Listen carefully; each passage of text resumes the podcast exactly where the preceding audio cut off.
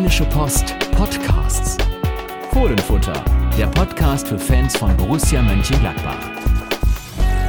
Schönen guten Tag, hier ist der Fohlenfutter Podcast mit Yannick Sorgatz. Und Carsten Kellermann. Und Carsten hat blitzgescheit, das Wort habe ich noch nie benutzt, bis jetzt gerade, glaube ich, bemerkt, wie gut unser Tipp war fürs Pokalspiel gegen Bremen. Ja. Sie waren beide völlig daneben, aber zusammen sehr gut. Genau, weil wir haben getippt, ein Ergänzungstipp könnte man es nennen.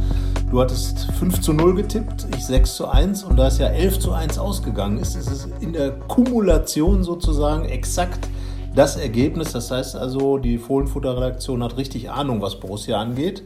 Du warst vor Ort. Äh, erstmal, wie war es in Bremen? Torreich. Und nett? An Fall. der Weser? An der Weser ist immer schön. Ja, Auf jeden Bogen Fall. ist das ja, glaube ich. Ne? Es war also die Weser fließt. Ich habe dann irgendwie für den Text, wollte ich sagen, ne, so und so viel Meter von der Weser entfernt, habe dann mal nachgeguckt, es sind nur so 250, 300. Also Kann man im- so weit schießen? ich nicht. Bestimmt, naja, bei Borussia auch niemand. Thorsten Legert könnte dann den Ball in die Weser schießen. Ja, hat er doch mal gemacht, oder? War Ja. auch mal in Bremen, bestimmt. Genau, also von daher, äh, also ein Schuss, ein Thorsten Legert-Schuss weit vom, von der Weser entfernt. Wäre auf Platz 11 des Weserstadions auch gut möglich gewesen, weil es ja eher ein wirklich, wie es heißt, Sportplatz war. Keine Ahnung, warum das Platz 11 ist, obwohl es ja eigentlich der zweitwichtigste Platz ist. Ja. Die Brusten sind trotzdem angetreten, Ja, und das trotz Holz- der Zweistelligkeit und haben Ja. gesagt, wenn schon zweistellig, dann nur bei den Toren. Genau, und äh, das war das, was, glaube ich, an dem Spiel dann auch wirklich richtig gut war. Äh, dass jetzt Borussia weitergekommen ist, äh, da sind wir uns, glaube ich, einig, ist keine Heldentat. Ja, mir wurden irgendwie Wettquoten angezeigt, da hätte man tatsächlich 1,01, das, also das 1,01-fache seines Einsatzes bekommen, was ja bei 10.000 Euro immerhin, ah, jetzt muss ich rechnen, äh, 10 Euro, 100 Euro sogar wären. Ja, Also hätten wir mal 10.000 gesetzt, boah, 100 gewonnen, Wahnsinn. Ja, das wäre absoluter Wahnsinn gewesen. Also, Kaum zu fassen. Äh, ja, also sagen wir, Borussia war Favorit, ist dieser Favoritenrolle auch gerecht geworden, aber, und das ist jetzt kein Aber in einem Sinne, wie, wie man doch in den letzten anderthalb Jahren oft bei Borussia gehabt hat, ein Tja, hm, aber, sondern wirklich ein Aber, wo man sagen kann, das Spiel hat Spaß gemacht. Und das konnte man nicht unbedingt erwarten. Ja, man wappnet sich ja immer für eher langweilige Weiterkommen. 3-0, 4-0, 5-0. Ja, gut, 5-0 wäre eigentlich schon relativ klar gewesen. Das wäre dann schon unser Tipp gewesen und damit natürlich ein absolut vertretbares Ergebnis. Aber dass es dann so rappelte, also ich habe nach wirklich nach 15 Minuten dann mal in die Rekordliste geguckt, was der höchste Pokalsieg war, weil sich da schon abzeichnete, uh, es könnte nicht damit gegessen sein mit diesem 3-0 nach 15 Minuten und so war es ja auch nicht. Ich meine, es zwischen dem 3-0 und 4-0, da verging mal eine Viertelstunde. Ja, aber das war dann genau. auch schon die längste Torlosigkeit. Genau. Und äh, das war bisher ja ein 8 zu 0 beim ersten FC Viersen. Jetzt musste Die Borussia Älteren dann, erinnern sich. Die äl viel Älteren erinnern sich. Und ähm, ja, Borussia musste jetzt doch ein ganzes Stück weiterfahren als für den bisherigen Rekordsieg. Aber kam, glaube ich, mit dem guten Gefühl zurück, dass es einige positive Botschaften gegeben hatte. Unter anderem hast du ein historisches Tor gesehen. Das erste Pflichtspieltor und das erste Tor überhaupt von Al Alassane Plea für Borussia. Ja, und gleich drei. Das zweite und das dritte auch. Ähm, tja, Torgan Azad und Raphael sind nicht nachgestanden. Beide auch drei Tore geschossen. Das heißt, der gesamte Sturm, neun von elf Toren geschossen. Der Startelf-Sturm, ja, beachtlich. Ja, man konnte einige erstmals seit Listen oder ja, Nennungen wieder aufmachen. Du hast es wahrscheinlich gelesen, aber wann schossen schon mal drei Borussia-Spieler jeweils drei Tore? Uiuiui. Ja, sag Wieder nochmal. meine Sachen nicht gelesen. Ja, Den Absatz habe ich verpasst. Ich weiß, unser werter äh, Kollege Thomas Gruhlke, der hätte das sofort gewusst. ja, natürlich. Es war nämlich beim 11 zu 0 gegen Schalke 1967. Richtig, das waren warte. Rupp, Laumen und Heinkes. Genau. Heinkes, Heinkes, Laumen, Rupp. Drei Tore schoss. Der Nicht UEFA nur der. Jupp. So wurde damals jedenfalls gereimt. gab es das sehr lange nicht. Es war jetzt ein Fünftligist und man ähm, muss zur Einordnung, bevor wir jetzt dann noch das Spiel weiter sezieren, vielleicht auch sagen, ja, es war auch jetzt, Borussia hat jetzt wirklich nicht alles rausgeholt und es war auch ein standesgemäßes 11-1 irgendwie. Also Ja. ja, Hastedt hat sich da auch nicht beschwert und die wollten nicht zweistellig kassieren. Haben sie hat dann geschafft. nicht ganz geklappt. Dafür haben sie dann ein Tor geschossen und waren aber trotz einer 1 zu 11 Niederlage doch recht zufrieden. Man muss sagen, fünfte Liga ist dann im Vergleich zur vierten Liga doch ein Sprung, gerade in der Bremen-Liga, die nicht als so stark gilt. Ne? Vierte Liga, gerade hier im Westen mit Essen, Aachen, Oberhausen und so weiter. Das sind ja, andere quasi Profivereine oder Vereine, die da gerne, gerne hinwollen. Ja. In den Profifußball, was halt ist halt der Nachbar eines Profivereins. Ja, genau. Und selbst in Bremen gibt es dann mit Oberneuland beispielsweise auch noch größere Nummern. Also Hastedt war eher ja. ein überraschender Bremen-Pokalsieger, auch erstmaliger Bremen-Pokalsieger. Von daher, ja, war das ähm, überraschend, wie locker leicht Borussia dann die Tore geschossen hat. Aber sagen wir mal so, wenn unter diesen Umständen das Spiel nur 5-0 ausgegangen wäre, so nachdem wir jetzt Harstedt gesehen ja. haben, dann wäre es auch vielleicht so ein Tick zu wenig gewesen. Ja, und das ist eben, glaube ich, das, dass man einfach, Toni Janschel hat es ja gesagt, dass man sich in der Halbzeit eben als Borussen noch gesagt hat, wir wollen mehr und hat dann einfach weitergemacht. Äh, erste Halbzeit war dann ja 6-0, die zweite war dann 5-1 und ähm, ja, das ist dann einfach so die Botschaft gewesen, dass man nicht nachgelassen hat, dass man weitergemacht hat. Die Tore, die gefallen sind, waren schön. Fernschuss von Raphael richtig gut. Der Freistoß von Hazard fand ich war das schönste Tor des Tages.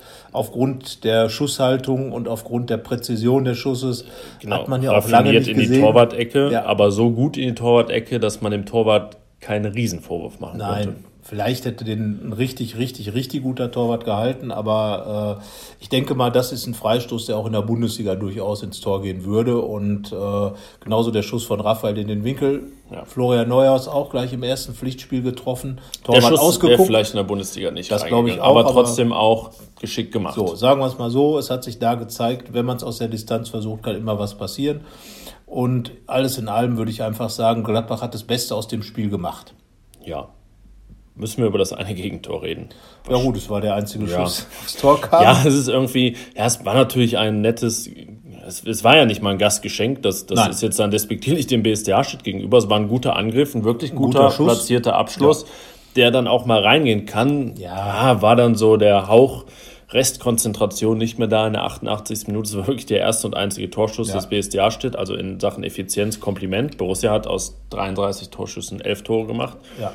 Ja. Also deswegen. Aber deswegen war die Stimmung dann auch ziemlich gut und das, äh, ja, ich denke, da muss man jetzt keinen Fass aufmachen. Nein, also was, äh, was aufgefallen ist, ist, dass eben dieses Duo Neuers und Jonas Hofmann äh, richtig gut wieder, fand ich, gespielt hat, viel initiiert hat, fast an allen gefährlichen Szenen beteiligt. Jonas Hofmann, glaube ich, drei Torschuss, äh, drei Torvorlagen gegeben, ja, waren, selber getroffen. Sechs Torschüsse, sechs Torschussvorlagen, ja. genau wie Torgan Hazard. Also sie waren die produktivsten Borussen. Ja. Also, ne? Und, und auch Florian Neuhaus, wie gesagt, gleich äh, elfmeterreif gefault worden nach dem äh, quasi mit dem ersten Angriff. Also das sind alles so Sachen, wo eben das, was in der Vorbereitung sich angedeutet hat oder was angedeutet wurde, sich fortgesetzt hat. Und das ist, glaube ich, so das Positive wirklich in dem Spiel, dass dieser, dieser Wille wirklich nach vorne zu spielen, der Wille wirklich ein bisschen für Feuerwerk zu sorgen, ganz einfach zu sehen war. Natürlich Fünftligist, natürlich Bremenligist, natürlich nicht Bayer Leverkusen, aber nichtsdestotrotz, es war der höchste Sieg in der gesamten Pokalrunde dieser Eben, ersten Pokalrunde. Und das ist dann ja auch schon mal was. Rekordpokalsieg für den Verein. Somit ähm, auch hat der BSC Hastedt jetzt auch seinen Platz in der Gladbacher Vereinsgeschichte. Ja, der erste FC Viersen ähm, ist abgelöst. Genau, der erste FC Viersen wird sehr traurig sein, dass er abgelöst wurde. Und es war, glaube ich, der vierte zweistellige, fünfte zweistellige Sieg in der Vereinsgeschichte. 10-0 ja, Braunschweig, so, ja, Neunkirchen. Dann, Im Landesmeisterpokal, ja. ne? Lanaka. 10-0. Genau, richtig. Der noch und dann eben in der, in der Bundesliga. 10-0 Braunschweig, 11-0 Schalke, 12-0 Dortmund. Und Borussia war noch Neunkirchen? Neun, dann sechs sogar. Sechs, der sechste, sechs, also der, der sechste insgesamt sogar. sechste. Stimmt, Neunkirchen noch, ja. Der sechste äh, zweistellige Sieg und, und der erste seit 34 Jahren. Ja, also von daher war es dann schon mal was für die Statistik, für die Geschichte und glaube ich auch fürs Gemüt. Das nimmt man doch mit. Äh, Leverkusen hat sich deutlich schwerer getan, der, der kommende Gegner, der Gegner zum Auftakt äh, in der ersten Pokalrunde. Und ja, also ich glaube schon, dass das auch ein bisschen zumindest beeindruckt, die Gegnerschaft. Ja, es beeindruckt nicht, nicht. Das ist ja auch schon oder was, so, oder? Genau. Das sind also, ja immer so Sachen, okay, irgendwelche schlechten, negativen Szenarien, die sind nicht eingetreten. Und wenn da wirklich eigentlich keins von eintritt, dann ist das ja auch schon mal gut. Ist ja, ja auch viel Negativerlebnisvermeidung in der ersten Pokalrunde. Ja, man kann halt nur verlieren und Borussia hat in dem Spiel, wo sie nur verlieren konnte, schon ein bisschen gewonnen. nicht nur 11-1, sondern ganz einfach ja, auch und man durch hat die Art und Weise. so Erwartungen formuliert und die sind irgendwie so alle erfüllt worden. Genau. Manche so einen Tick mehr. Man Ja. hat sie natürlich nicht so hoch angesetzt, aber ne, wir haben das ja auch schon mal anders erlebt. Genau, und von daher positiver Einstand, äh, das nimmt man mit und äh, jetzt darf man gespannt sein gegen Leverkusen. Vor allem darf man gespannt sein auf die Aufstellung. Du hast mit Christoph Kramer gesprochen, er saß nur auf der Bank, also Borussia setzt jetzt schon Weltmeister auf die Bank, wäre eine Geschichte aus diesem Spiel. Ja, nur gegen den BSC Hasstedt, aber auch eben gegen Hasstedt. Keiner hat mehr eine Garantie, ist dann auch irgendwo die Botschaft daraus. Auch wenn es nur dieses Pokalspiel war. Ja, also Dieter Hecking hat regelrecht gefeixt, eigentlich, weil er äh, Kramer, Johnson und Zakaria nicht gebracht Und hat. Patrick Herrmann, der auch eine starke Vorbereitung gespielt hat, der ist Sehr hinterher dann spät, noch reingekommen, sehr spät, ja. Und wenn man dann überlegt, äh, kann man ja fast schon wieder ausrechnen, Kramer, äh, Zakaria ähm, und, und Johnson, das ist ja schon eine sehr gesetzte Bank, ne? Das ist eine sehr namhafte Bank Ja. und die würden in sehr, sehr vielen Bundesliga-Vereinen wahrscheinlich immer spielen, wenn sie fit sind. Aber das ist nun mal die Breite der Borussia. Ja. Also das Härtefältchen kann man dann schon mal sagen. man weiß es noch nicht so richtig. Ne? Wir rätseln selbst. Christoph Ja. Kramer rätselt wahrscheinlich auch und Dieter Hecking Ja. weiß es. Äh, Dieter Hecking. Aber- ich glaube, dieses, dieses Feixen war auf jeden Fall schon äh, so ein bisschen die, die Freude des Trainers über die, äh, den Konkurrenzkampf, äh, weil er ganz einfach jetzt wirklich mal eine Auswahl hat. In der Defensive nicht ganz so, weil Michael Lang und Nico Elvili fehlen. Ähm, und da Matthias Ginter und, und mehr oder weniger wahrscheinlich auch Toni Janschke gesetzt sein dürften, auch Oskar Wendt, glaube ich jetzt nicht, dass Paulsen da nochmal rankommt bis zum ersten Spiel und wahrscheinlich auch Jordan Bayer. John Bayer. Sollen wir bei dem anfangen? Wir müssen ja, Ja. vielleicht mal ein paar. Personalien im Einzelnen Äh, durchgehen. Es war sein Pflichtspieldebüt Ja. und wir sind uns sehr sicher, dass sein Bundesliga-Debüt folgt, womit er dann, ich habe es nachgeguckt, jetzt habe ich es ganz genau vergessen, entweder der siebt oder achtjüngste Borusse in der Bundesliga wäre. Ja, das ist ja schon mal ein Statement. Das heißt also, es wird durchaus auf junge Spieler gesetzt, auch in Situationen, wo man Alternativen haben könnte. Man könnte ja auch sagen, Strobel rückt in die, in die Innenverteidigung, Janschke geht auf die rechte Seite Genau. und Kramer geht ins Mittelfeld. Aber das scheint nicht der Plan von Dieter Hecking zu sein. Er vertraut den jungen Leuten. Natürlich immer ein gewisses Risiko bei- dabei, das muss man ganz klar sagen. Gab ja auch schon Debütanten, Tim Rubing äh, beispielsweise. Sicherlich fällt einem da ein, äh, damals gegen Schalke, der dann wirklich ganz, ganz schwarzen Tag gehabt hat. Ähm, er ist nicht der Einzige, dem sowas passiert ist. Ich glaube, auch Max Eberl hatte damals bei seinem Bayern-Spiel irgendwie keinen guten Einstand Ja. ähm, als äh, Tim Bundesliga. Rubik ist übrigens 2006, wir reden jetzt also, ne, das ist schon, Schon was her. Bei Max Eberl ist es auch etwas länger her. Aber äh, also insgesamt ist es einfach so, dass Jordan Bayer sich dieses auch verdient hat mit einer wirklich guten Vorbereitung und nutzt einfach die Chance, die sich ergibt, dadurch, dass Michael Lang verletzt ist. Erst nach dem Spiel sicherlich frühestens ins Training einsteigen wird nach Leverkusen und ähm, muss dann ja auch erstmal rankommen. Also von daher, wer weiß, wie viele Spiele dann für Jordan Bayer jetzt gleich zu Anfang zusammenkommen. Also eins hat er schon mal, Pflichtspiel, und wir gehen wirklich davon aus, dass das zweite gleich folgt. er darf, Bayer er darf bohren im Kabinengang und sein könnte- Trikot aufhängen. Bayer. Wie könnte man das sagen? Bayer gegen Bayer? Bayer gegen Bayer. Ja, das Ja, wie- wäre ja mal. Du hast, du hast, du hast es doch jetzt gesagt. wir haben es? Ich beide jetzt- sogar gesagt. ja, so, nee, nee, du hast gesagt, dann habe ich es einfach wiederholt. Ja.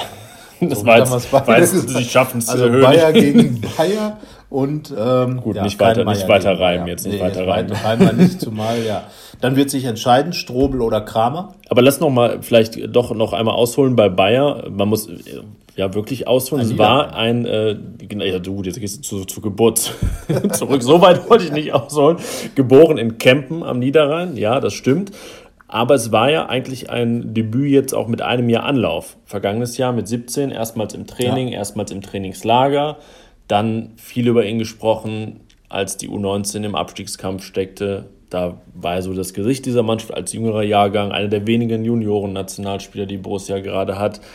War im Pokal-Halbfinale mit der U19 und saß erstmals auf der Bank gegen Borussia Dortmund. Also er ja, hat sich angenähert und im Prinzip hat sich Dieter Hecking ja auch nach Michael Langs Verletzung schnell positioniert und Ja. gesagt, ja, also erstmal hat er natürlich sofort gesagt, dass jetzt auch niemand gekauft wird für vier Wochen. Und er hat auch relativ schnell klar gemacht, dass er, wie du gesagt hast, auf Strobel und Janschke im Zentrum setzt. Ja. Womit dann eigentlich alles auf ein Duell Ekbo gegen Bayer hinauslief. Ja. Und das hat John Bayer jetzt für sich entschieden. Ja, wie erwartet. Also Dieter Hecking hat das ja noch mal ein bisschen zugespitzt nach den letzten beiden Testspielen, als er Ekbo extrem gelobt hat. Und ähm, ja, aber am Ende ist es dann so gekommen, wie wir auch vermutet hatten, dass eben Jordan Bayer sein Spiel bekommt. Hat natürlich jetzt auch keine ganz große Aussagekraft, äh, wenn ein Verteidiger gegen den BSC Harstedt nicht negativ auffällt oder gut auffällt, wie auch immer. Also das wird gegen Leverkusen ganz sicher nochmal eine andere Kategorie Ja, das werden. hat Dieter Hecking schon die Namen äh, in den Raum geworfen. Leon Bailey, Julian Brandt. Ja. die da auf ihn zukommen werden, im wahrsten Sinne. Genau, und da erinnert man sich natürlich an das, die vergangene Saison, als es gegen Bayer ähm, drei Niederlagen gab drei an der Zahl und äh, ein Gesamttorverhältnis von, da muss man jetzt 1 tatsächlich zu 1 zu 8. 1 zu 8. Und, und diese 8, also das erste Tor fiel auch in der ersten der sechs Halbzeiten. Ja, richtig. Und man sollte, dann dürfte jetzt natürlich ganz böse sein, das hat Gladbach gegen Leverkusen ja schon mal in einem Spiel geschafft, 2 zu 8 zumindest. Ja. Aber ähm, am Ende ist es einfach so, dass das ja völlig skurrile Spiele teilweise waren, zumindest die ersten beiden.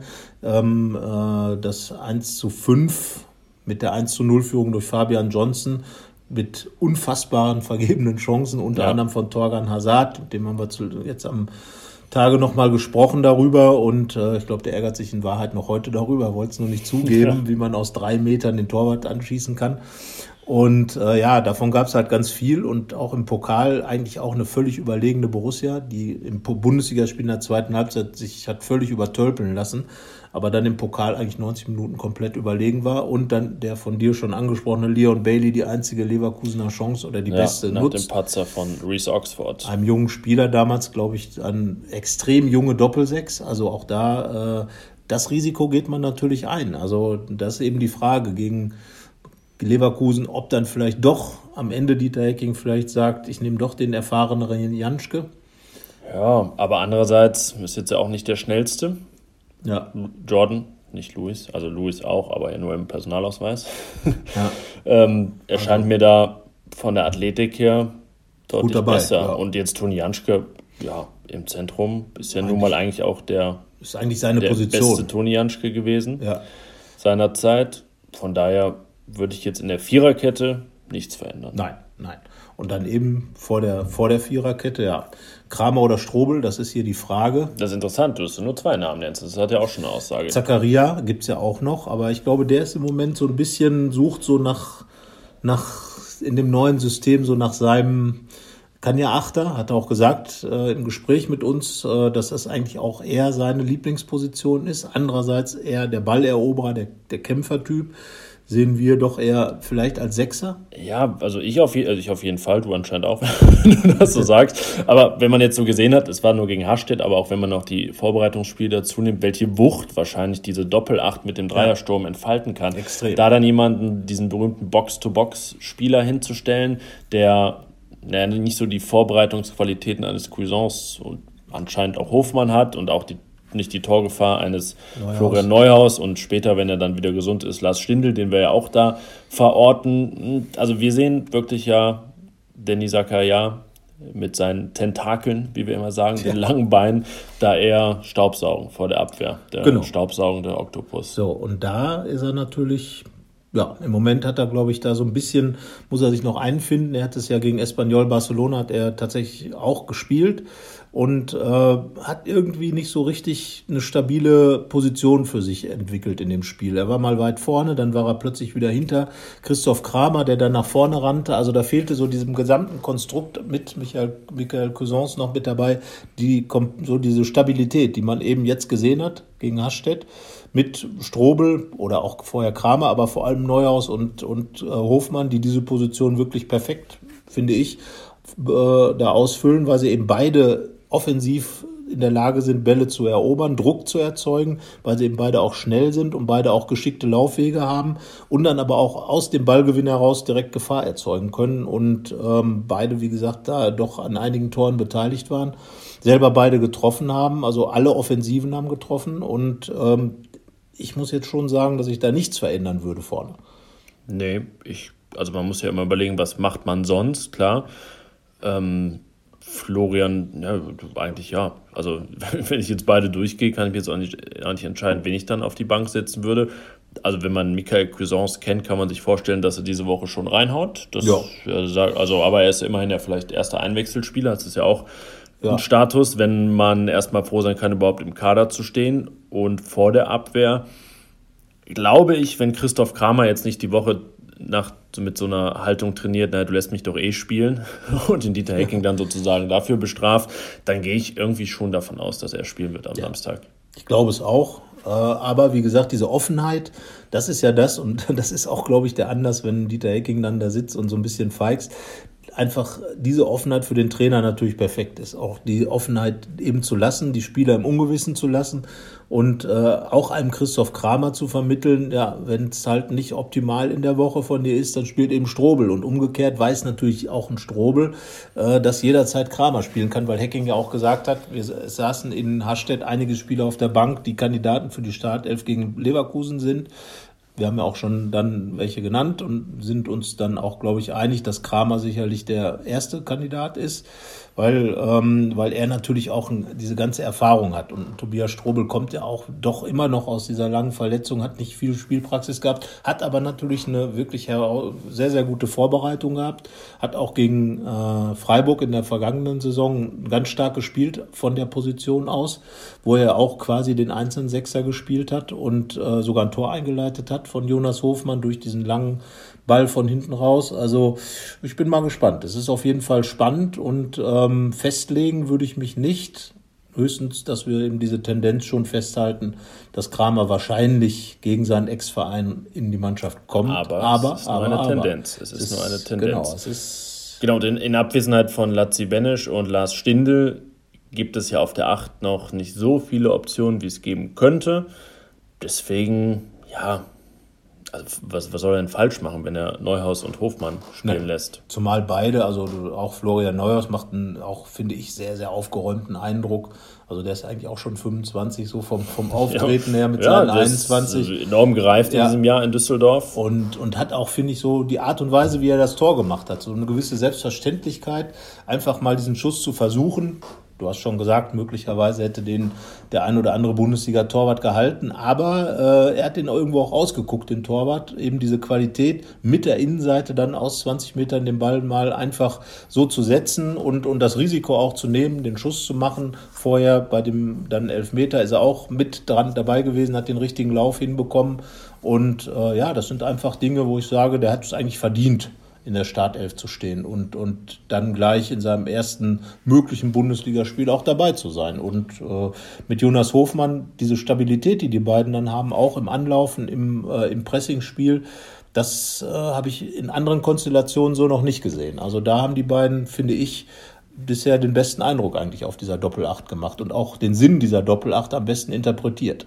Zumal sie sich auch wirklich gut ergänzen. Der eher wuselige Hofmann, der auf seine Art auch den Weg in die Tiefe sucht wie Neuhaus, aber Neuhaus ja dann langbeiniger und ja. eher so in so, so Leon Goretzka-mäßig, finde ich, so auch vom Phänotyp und von der Statur erinnert er immer ein bisschen an den. Also ja, die ergänzen sich halt. Ne? Ja, weil Hofmann ja auch mit dem Ball unheimlich Speed machen kann. Das finde ich, finde ich gut bei ihm. Das hat man auch in der vergangenen Saison immer wieder in Ansätzen gesehen. Erst dann natürlich immer kam dann der Hofmann, über den viele schimpfen, eben dieser Unvollendete, wo er, ich erinnere mich an das Spiel gegen, äh, gegen Wolfsburg, als er da wirklich einen riesen Solo hinlegt und, und am Ende dann der, äh, der, der Torwart den Ball dann noch mit den Fingern rausholt, kann er nichts für. Oder gegen Dortmund, als er diesen komischen Kopfball an der Außenlinie macht, der auch nichts Wirkliches ist, dann klar wird er da noch gefault, aber Bremen, Bremen war es. Bremen war es, genau. Und ja. dieses, dieses Unvollendete, wenn er das jetzt mal irgendwo hinbekommt, dass er einfach seine Aktionen zum Ende bringt, und ich finde, dass er das zumindest angedeutet hat jetzt in der Vorbereitung, und wenn er das dann über die Saison mal wirklich stabil hinbekommt, dann wird, glaube ich, auch klar, warum er damals 8 Millionen Euro den Borussen wert war, weil eben dieses, dieses was er dann wirklich auf, der, auf das Spielfeld bringen kann, in der Vollendung natürlich richtig gut ist. Man muss bedenken, er geht auf die drei Jahre Torlosigkeit in der Bundesliga jo, zu. Jonas Hofmann hat 100 Bundesligaspiele und sechs Tore. Das ist so ein Innenverteidigerwert. Ja, ne? Also das ist ungefähr der Wert, den Michael Lang als rechter Verteidiger hat. Ja, der hat auf jeden Fall, ich ne? glaube, der hat mehr. Der hat mehr im, Tore, Verhältnis. Ist so, äh, Toni Janschke hatte wahrscheinlich nach. Ja, Toni Janschke hat noch nicht sechs ja. Tore. Wind, aber hat letzte vergangene Saison fünf Tore. Genau, so, also. ne? Und äh, Jonas Hofmann hat sechs Bundesligatore. Keins für Borussia, da trifft er nur im Pokal und gerne in der ersten Runde oder halt in der letzten, wenn Borussia ausscheidet im Halbfinale. Ja. Aber ja genau, genau, er trifft, hat bisher nur getroffen in der ersten Runde und oder wenn Borussia ausgeschieden ist. In der Europa League. Gut, da war es das vorletzte Spiel. Ja, aber es war der Weg dahin ja. natürlich. Ja, er also, hat, der, hätte zwei gemacht, wenn sie nicht ausgeschieden. Ja, und, und, meistens hat er auch, sagen wir mal, er hat noch keine entscheidenden Tore geschossen. Natürlich in Essen war es das Tor zu Wende, das 1 zu 1 vor einem Jahr genau. Äh, jetzt war es, was war das, das 8-0 oder Boah, was? Oder das 9-0, ich glaube keine 8, Ahnung. Ja. Äh, sicherlich auch nicht so ein ganz wichtiges, spielentscheidendes Tor, aber das wäre halt jetzt was, was er in dieser Saison wirklich dann nochmal reinbringen muss. Dieses, dieses einfach mal Spiele zu entscheiden, mit seinen Aktionen Dinge zu tun, die einfach dazu beitragen, dass Borussia Mönchengladbach Punkte holt, Siege einfährt und dann wäre er halt wirklich diesen Schritt weitergekommen, mal wieder dann, und dann würde er, glaube ich, vom Standing ja auch, weil er einfach ein guter Fußballer ist. Aber dieses, dieses Unvollendete, das hängt ihm wirklich nach. Na, ich meine einfach, wenn er schon viele Spiele macht, wäre das ja ein Erfolg. Also bei dieser Konkurrenz. Ja. Das würde heißen, er muss so gut spielen, dass er häufig spielt und immer wieder Einsätze bekommt. Das wäre ja allein schon eine Auszeichnung. Ich meine, bis Lars Stindl wiederkommt, was haben wir jetzt? Jetzt Ende August, er ist ja. noch nicht im Teamtraining. Wir haben immer mal gesagt. Bis zu zwei Monaten kann es noch dauern. Ja, wir haben immer mal gedacht, hm, wer weiß, Schalke spielt Lars Stindl Mitte September. Ich glaube, wir können jetzt mal in Richtung Ende September, vielleicht Mindestens. eigentlich schon in Oktober gehen. Genau, und dann sind wir da in der Länderspielpause und da vielleicht. Na, wir warten mal ab, aber auf jeden Fall, bis Lars Stindl wieder der alte Lars Stindl ist. Er soll es ja werden und äh, die, die medizinische Abteilung geht auch davon aus, dass diese Verletzung äh, dann ihn auch nicht langfristig beschäftigen wird, aber er muss halt erstmal wieder richtig fit werden. So. Und das ist im Moment so, dass Jonas Hofmann da sicherlich diese Position gut bekleiden kann, weil er auch ein bisschen stindeln halt kann, diese Wege geht, wuselig ist, überall ist, auf dem Spielfeld sein kann. Äh, die Tiefe kennt und so weiter und so fort. Also müssen wir schauen. Jetzt haben wir auch genug ihn gelobt. Jetzt soll er erstmal liefern gegen Leverkusen, wenn gehen er wir, spielt. Gehen wir in die, äh, ja. in die in die, in die, Spitze. In die Spitze, genau. In den, in die Breite, in den, Dreier, in, den Dreiersturm, wo ja. man jetzt natürlich auch loben könnte, ähm, weil der Sturm auch wieder angedeutet hat, was da vielleicht für eine Wucht drin steckt, wenn man sich das mal jetzt vor Augen führt. Azar, Raphael und Player. Ja. ja. Wenn wir jetzt so den fünfte Liga-Faktor runterrechnen, DFB-Pokal und so weiter, war das immer noch sehr gut. Ja. Und man darf zumindest, wie so bei allem, was im Pokal passierte und von dem man es, was man nicht zu hoch hängen will, darf man gespannt sein, was das jetzt in der Bundesliga heißt. Genau. Und äh, was, was man sehen konnte, war, dass auf jeden Fall Alassane Plea dieser Abschlussspieler ist, den, den man auch im Training schon oft gesehen hat, dass er nicht viel Platz braucht, um, um das Tor zu finden und den Weg zum Tor zu finden.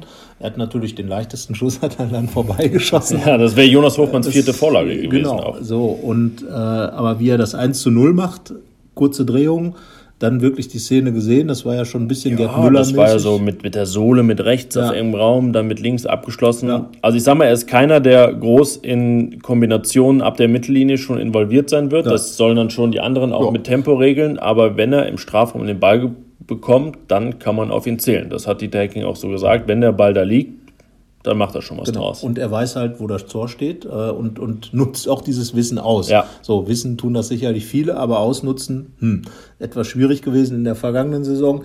Naja, und damit sind wir dann irgendwo auch bei Torgan Hazard, der auch drei Tore geschossen hat, einen Elfmeter, einen direkten Freistoß und ein, ja, so wie in Stürmermanier nach No-Look-Pass von Jonas Hofmann, also ohne hinzuschauen, in den Strafraum. Das war das elfte Tor. So, Mittelstürmer-Tor. Und mir hat dieser Freistoß besonders gut gefallen. Tolle Schusstechnik, quasi schräg zum Tor gelegen und, und dann vom Innenpfosten ins Tor.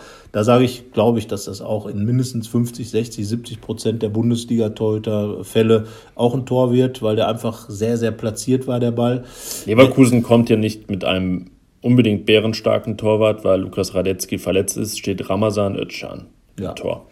Gut, der ist, aber wir haben es ja schon oft auch gesehen, dass gerade zweite Torhüter gegen Gladbach. Ja, ich erinnere mich an dieses Derby, als äh, Kessler von Köln genau, so viele richtig. Bälle gehalten hat. Und, ähm, ja, also ja gut, genau, vielleicht macht Ramazan schon das, auch das Spiel seines Lebens, ja. das ist nicht auszuschließen. Ne, aber Torgan Nazat äh, hat zumindest mal einen direkten Freistoß verwandelt.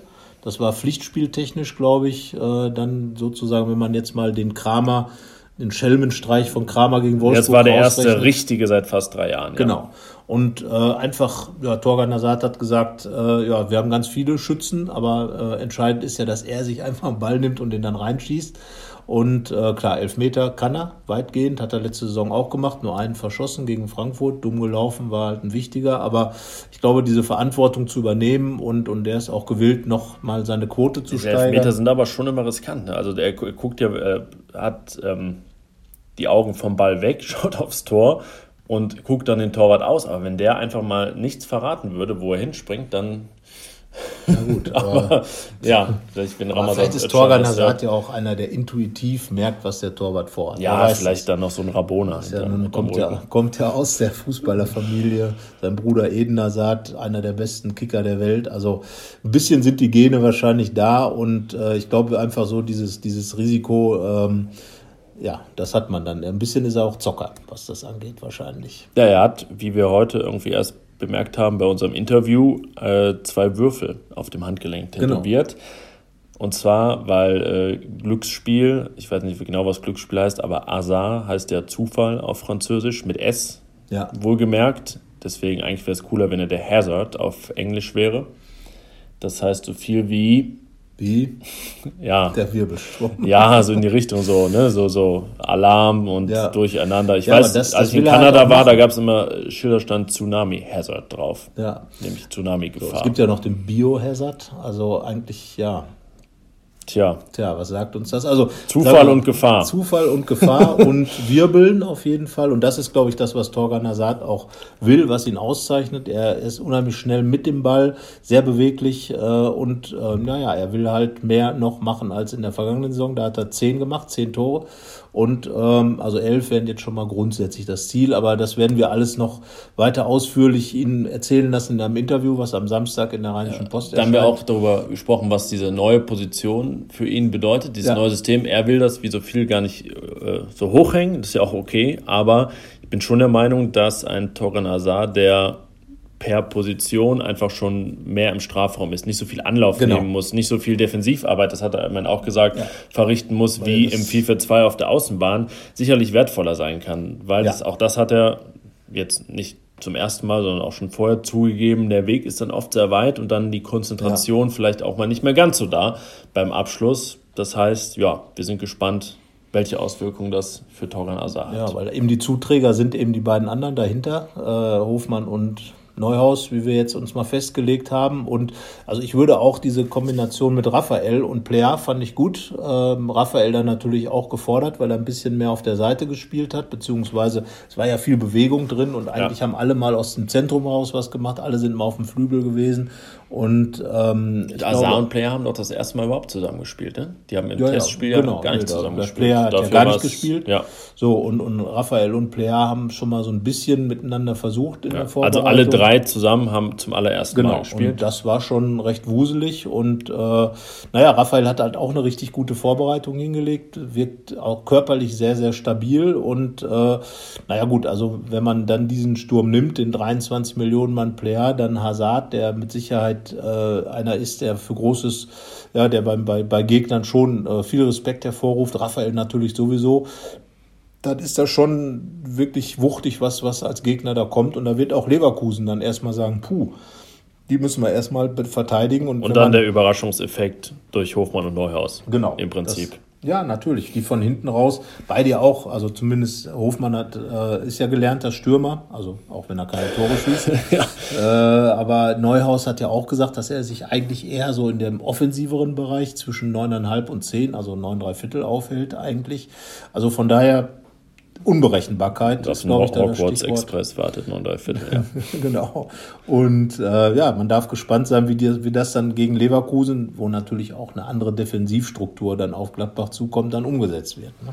Jetzt haben wir wochenlang über Transfers gesprochen, nein, monatelang eigentlich. Wir haben ja schon über Stürmer und mögliche Transfers gesprochen, als gerade mal die Wintertransferperiode zu Ende war. Jetzt habe ich das Gefühl, es ist ein bisschen ruhiger geworden. Natürlich ist es ruhiger geworden, klar, weil Borussia auch weitgehend fertig ist, aber es sind ja noch ein paar Tage bis zum 31.08. Und jetzt ja, können wir überlegen, passiert noch was? Passiert nichts mehr? Ich glaube es ehrlich gesagt nicht. Gar nichts. Du glaubst, dass gar nichts passiert so?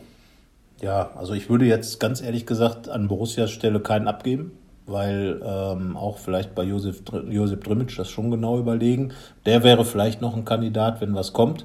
Aber man weiß halt nie genau, was jetzt, was jetzt kommt. Das hat ja die Vergangenheit gezeigt. Und dann zumindest bis zum Winter äh, wird sich auch der ein oder andere vielleicht dann anschauen, also der ein oder andere Spieler anschauen, was ja. jetzt wirklich drin ist. Vielleicht gibt es dann auch eher Vereine, die noch Bedarf haben. Genau. Ne? Also es kann natürlich sein, dass jetzt, wenn der Liga-Betrieb losgeht, Verletzungen kommen, dann sind ja noch sechs Tage, also der erste Spieltag, wenn sich da jetzt irgendwas noch verletzungstechnisch tut, irgendwo in Europa, also außer England natürlich, ähm, ja, also Gladbach hat natürlich Spieler, die interessant bleiben, aber ich glaube es eher nicht, dass jetzt für Torgan Hazard und Jan Sommer noch die exorbitanten Angebote genau, also kommen. Jan Sommer habe ich spätestens seit der Vizekapitän-Entscheidung auch abgehakt, dass der noch auf dem Markt ist. Torgan Hazard hat die Tür immer noch nicht ganz zugeschlagen. Das ist natürlich dieses übliche Stand jetzt und man weiß nie, was im Fußball passiert. Ja. Also im Prinzip, wenn wir das mal übersetzen, hat er gesagt, wenn jetzt natürlich, also das hat er nicht gesagt, aber es meinte, wenn jetzt jemand noch nächste Woche kommt, ein Verein, für den er sich, äh, den er sich vorstellen könnte, der diese unfassbare Summe bietet, naja, dann kann sicherlich noch was passieren. Aber Beides darf, zusammen ist recht unwahrscheinlich. Man darf auch nicht vergessen, dass dann natürlich auch Borussia wieder aktiv werden müsste, um, um Ersatz zu holen. Und ja, das ist ja auch nicht genau. so leicht. Und er hat jetzt also, ja angedeutet, welche Rolle er spielen kann. Und das, das haben wir auch immer gesagt. Gerade nachdem sich das mit Westergaard und Player so gut verrechnen ließ. Ja dass Toran Azar natürlich eine Schlüsselrolle spielen kann auf dem Weg sollte. zurück nach Europa. Ich würde sogar sagen, sollte, weil er in der vergangenen Saison schon einen riesen Schritt nach vorne gemacht ja, hat. Oder sagen wir es so, wenn Toran Azar eine schlechte Saison spielt und vier Tore nur schießt, wird Borussia wahrscheinlich nicht nach Europa kommen.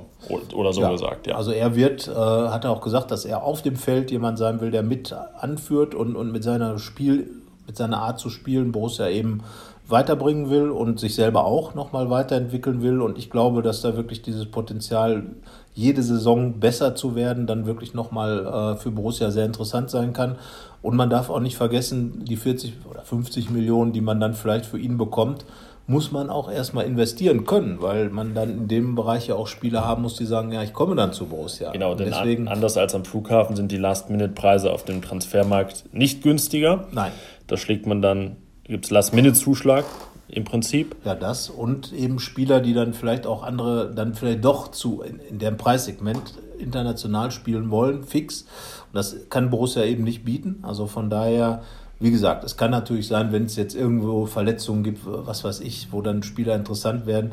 Aber äh, also ich glaube schon, dass nichts mehr passieren wird. Ja, das ist auch meine Tendenz. Gilt auch für einen Verteidiger, der kommt oder nicht. Auch da glaube ich, dass nichts mehr passiert, weil, ja, ich glaube, das haut schon hin mit Tobi Strobel, Toni Janschke.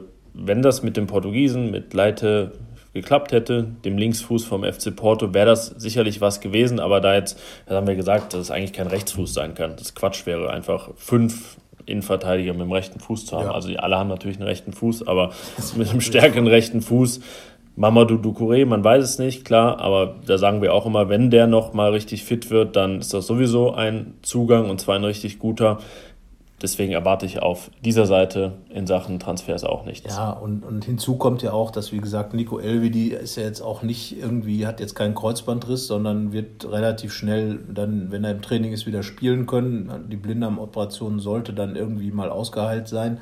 Und wie gesagt, ein Toni Janschke hat einfach dann auch nochmal sich richtig aufgestellt jetzt in der Vorbereitung, hat ganz klar gezeigt, dass mit ihm dann noch zu rechnen ist. Und, und Tobi Strobel kann ja auch jederzeit nach innen. Theoretisch vom Profil her sogar Danny Zakaria und Kramer haben beide auch schon Innenverteidigerjobs übernommen. Also von daher. Äh, genau, der und Florian Mayer ist ja auch noch immer da. Das sind ja, er hat ja genau. auch schon mal Bundesliga gespielt. Ja. Und ich meine, ich frage mich bei Strobel und Janschke dann immer, hm, wenn man den Innenverteidiger 3 und 4 nicht zutraut, ja, kann man fast schon äh, provokant sagen, wo sind sie denn dann da? Genau. Wenn es So. wenn, wenn's dafür nicht reicht. Und beide sind mindestens ganz wertvolle Backups, glaube ich, in, im, im Spiel von oder in der Immerhin Idee zwei Mannschaftsrat. Richtig, auch. genau. Also Tobi Strobel, das sei auch nochmal erwähnt, ist aufgestiegen in den Mannschaftsrat. Das spricht nach einer so langen Verletzung eigentlich dafür, wie wertvoll er offenbar in der Kabine ist. Mannschaftsrat wird, äh, wird von, den, von der Mannschaft gewählt. Und äh, das heißt also, dass Tobi Strobel ein sehr gutes Standing in der Mannschaft hat, ebenso wie Toni Janschke. Ähm, und ähm, ja, er hat, glaube ich, einfach diese Vielseitigkeit. Beide zusammen sind, glaube ich, neun Positionen, die die spielen können. Und, Dreimal drei. Äh, dreimal drei. Beide und, spielen äh, dreimal drei Positionen. und ja, das ist natürlich für einen Trainer, wenn ich die beiden auf der Bank habe, dann kann ich anderweitig halt noch ein bisschen anders besetzen. Also das ist ja auch immer so. Man darf ja nicht immer nur die erste Elf sehen, sondern muss eigentlich diese 18 sehen, die dann äh, für Spiele in Frage kommen. Und wenn ich da zwei habe, die im Prinzip die ganze Verteidigung ersetzen können, statt vier, dann habe ich halt zwei Leute mehr, die ich in die Offensive äh, einbinden kann. Das ist natürlich immer eine Überlegung, die auch ein Trainer, äh, die auch Dieter Hecking dann hat. Und äh, von daher und wenn das dann auch noch Spieler sind, die, sagen wir, sozial integrativ sind auf ihre Art, ähm, ja, dann kann man nur sagen, Ibo Traoré aus denselben Gründen auch in den Mannschaftsrat aufgestiegen. Ähm, ja, weil es einfach auch ein Spieler ist, der, der viel mannschaftlich, glaube ich, mit reinbringt. Und von daher, ja, sind das eben auch Punkte, die man nicht unberücksichtigt lassen darf. Jetzt wollen wir nicht den Ahlenfelder machen, sondern nutzen die letzten Minuten, den Ahlenfelder machen und früh abzupfeifen. ich denke, viele, viele kennen das noch, ganz ohne Malteser hier auch. Das ist kein Malteser, den du gerade aufs, äh, auf den Tisch gestellt hast, sondern eine Kaffeetasse. Wollen wir am Ende vielleicht einfach nochmal das Relevante in der Bundesliga durchtippen? Was wir so erwarten. Meister, Champions League, Absteiger und so weiter. Wer wird deutscher Meister? Tja, normalerweise sage ich Bayern München. Und unnormalerweise? Unnormalerweise, Komm, sag es. ja, Bayern München. Ich glaube, dass äh, vielleicht machen sie Bayern wirklich am Ende wieder, aber es wird seit langem mal wieder ein richtiges Meisterschaftsrennen geben und da werden auch Mannschaften wie Leverkusen, vielleicht sogar Hoffenheim, sicher Dortmund mitspielen. Also ich sage, vielleicht gibt es zumindest mal einen anderen Herbstmeister. Das wäre schon mal ein Schritt Ja. in die Richtung. Also interessant wird ja der Auftakt Bayern gegen Hoffenheim. Ja. Weil Hoffenheim hat eine, ja, sag ich mal, sehr torreiche Vorbereitung hingelegt, wirkt sehr selbstbewusst und äh, da darf man schon gespannt sein. Bayern waren doch etwas bräsig unterwegs in, in Drochtersen, kennt man ja äh, dort. Naja, mal gespannt. Und Dortmund hat sich aber auch mega schwer getan in Fürth. Also gerade so irgendwie zwei Last-Minute-Goals. Naja, gut, Absteiger. Aber jetzt gehst du direkt, direkt, es Ja, volles. Futter Man hier. kennt nur Meister und Absteiger, alles andere ist egal. Ja, na, ich wollte sowas wie die Überraschung der Saison. Ja gut, was wird so. denn die Überraschung der Saison? Die Überraschung der Saison. Werder Bremen? Ich wollte gerade Werder Bremen sagen. Aber Überraschung wäre schon, wenn Werder Bremen so Siebter wird. Das ist ja dann, ne? Das Ja. ist ja schon überraschend. Ich meine, also- die hatten und dann so Europa League Quali spielen oder so, die haben sich ganz gut versteckt, haben außer Thomas Delaney keine Schlüsselspieler abgegeben, haben dafür Davy Klaassen geholt von Ja. Everton, von dem es hieß, als er noch bei Ajax spielte, ach, den kann sich Borussia auf keinen Fall leisten. Ja, jetzt kann sich Bremen den leisten. Jetzt kann sich Bremen den leisten. So schnell kann es gehen. Also ja, vielleicht mal Werder Bremen so auf dem Zettel haben. Ich glaube halt, ich glaube nicht an Hertha, ich glaube nicht, dass Frankfurt das wiederholen Hannover kann. Ich nicht. glaube dem Stutt, traue dem Stuttgart-Braten noch nicht so recht. Hannover würde ich vielleicht sogar in Richtung Abstieg, mindestens in Richtung Negativer. Abstiegskampf. Ja, tippen. also sicherlich, die haben ja ohnehin in der vergangenen Saison schon einige Probleme gehabt, haben auch wichtige Spieler verloren, auch wenn Füllkrug geblieben ist, wie man Ja, bekannt und irgendwie weiß. ist da ja immer noch keine Unruhe. Und Martin Kind kommentiert immer noch jede Ja. Woche jeden Transfer, jede Verhandlung, ja, die da wie geführt lange wird. das dann auch mit Breitenreiter gut geht und so weiter. und hält Also, und wo hält dann Hannover.